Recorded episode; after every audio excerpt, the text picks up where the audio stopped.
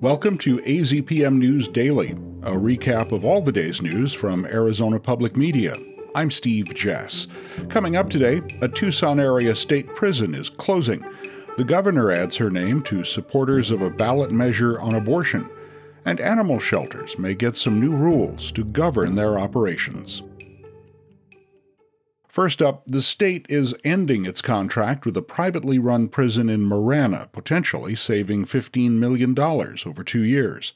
Governor Katie Hobbs announced the move, saying the minimum security facility, with room for 500 prisoners, is averaging less than half that number. Despite the low prisoner numbers, though, Hobbs says the state's contract required it to pay Management and Training Corporation for 475 beds. The prisoners will be transferred to other facilities, and about 50 employees could lose their jobs. The Corrections Department will work to find them jobs at other state facilities. The contract ends on December 31st. The closure leaves Arizona with 14 prisons, including five run by private corporations. Governor Hobbs today also signed a petition to put an abortion rights measure before Arizona voters next year.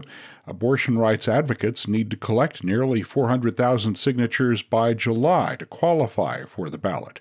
From KJZZ Radio in Phoenix, Katherine Davis Young reports. Hobbs, a Democrat, signed the petition alongside a group of Republican and independent voters. She said abortion access is not about political party, but personal freedom. Abortion is legal up to 15 weeks in Arizona, but Hobbs noted a pending case before the state Supreme Court could lead to further restrictions. In Arizona, we are just one bad court decision away from an 1864 abortion ban that carries prison time for doctors and provides no exceptions for rape or incest. The proposed ballot measure would amend the state constitution to allow abortions up to the point of fetal viability around 24 weeks. It would also include exceptions when health risks are involved. Katherine Davis Young, Phoenix.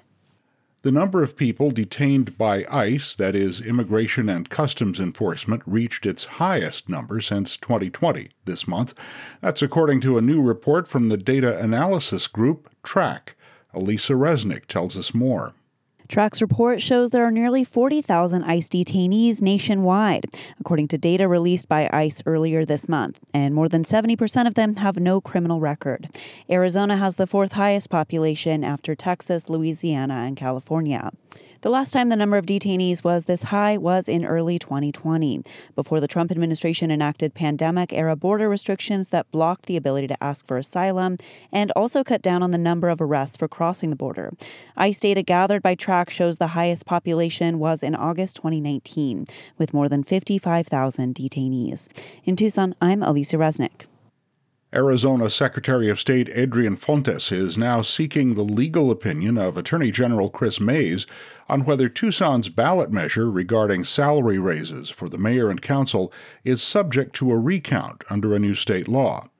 Paola Rodriguez has that story.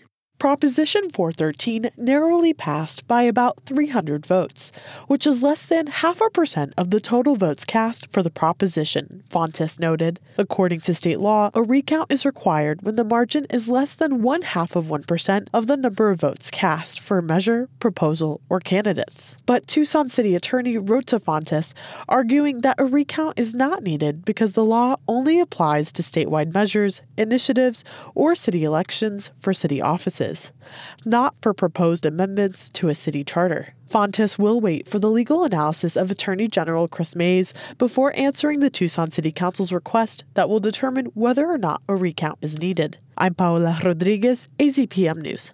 A bill co sponsored by Arizona Senator Mark Kelly wants to prevent former members of the U.S. military from training with Chinese and Russian armed forces.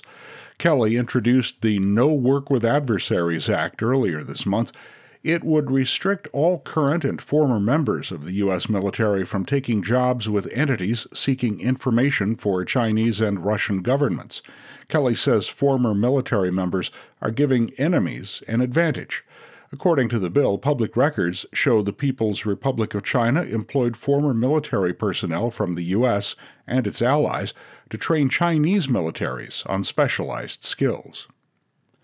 The city of Tucson will soon offer residents the opportunity to drop off their food scraps for composting through a new program called Food Cycle at Home. We hear more on that from Duncan Moon. The city will launch the Home Compost Pilot Program with a set of 30 minute training sessions beginning this Saturday, with a second session on Saturday, December 9th. The sessions will teach residents about the program and provide them with a free kitchen compost pail for collecting unused food scraps. Then, starting in January, those who have completed the training will be able to drop off their collected fruit scraps at one of six designated drop off sites. The city will collect the food from those sites and then use it at the composting facility at the Los Reales Sustainability Campus. Residents can find more information as well as the location of the six drop off sites at tucson.gov. I'm Duncan Moon, AZPM News. The key to managing stress might be found in television game shows.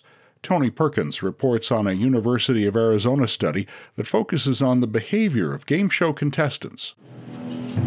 Final answer. Yeah, final answer. Modern television game shows are heavy on stressors the sounds, lighting effects, dramatic pauses that create the kind of drama that gets viewers hooked. You just won one million! University of Arizona psychology professor Robert Wilson saw it as the perfect vehicle for a study on stress response. And that kind of stress, you just you just can't reproduce that in the lab. Wilson and his research team looked closely at how often contestants on a British game show blinked. They found they did it most often during the show's most stressful moments. Wilson notes there could be a correlation between blink rate and mental disorders caused by levels of dopamine, a neurotransmitting chemical connected with our feelings of satisfaction, concentration, and addiction. The group study was published in the academic journal Psychophysiology. I'm Tony Perkins, AZPM News. A joint committee of state lawmakers and animal care experts is suggesting ways to improve care at animal shelters throughout Arizona.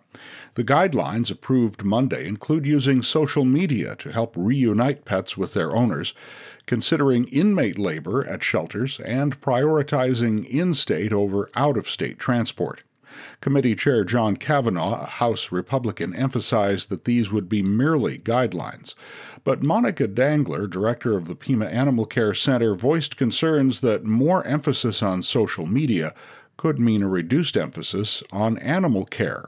Dangler questioned the need for the state's action, citing national guidelines already established by the Association of Shelter Veterinarians. And that should catch you up on everything we've covered today at Arizona Public Media. Thanks for joining us. Make sure to subscribe to the AZPM News Daily wherever you get your podcasts. I'm Steve Jess, and we'll be back tomorrow.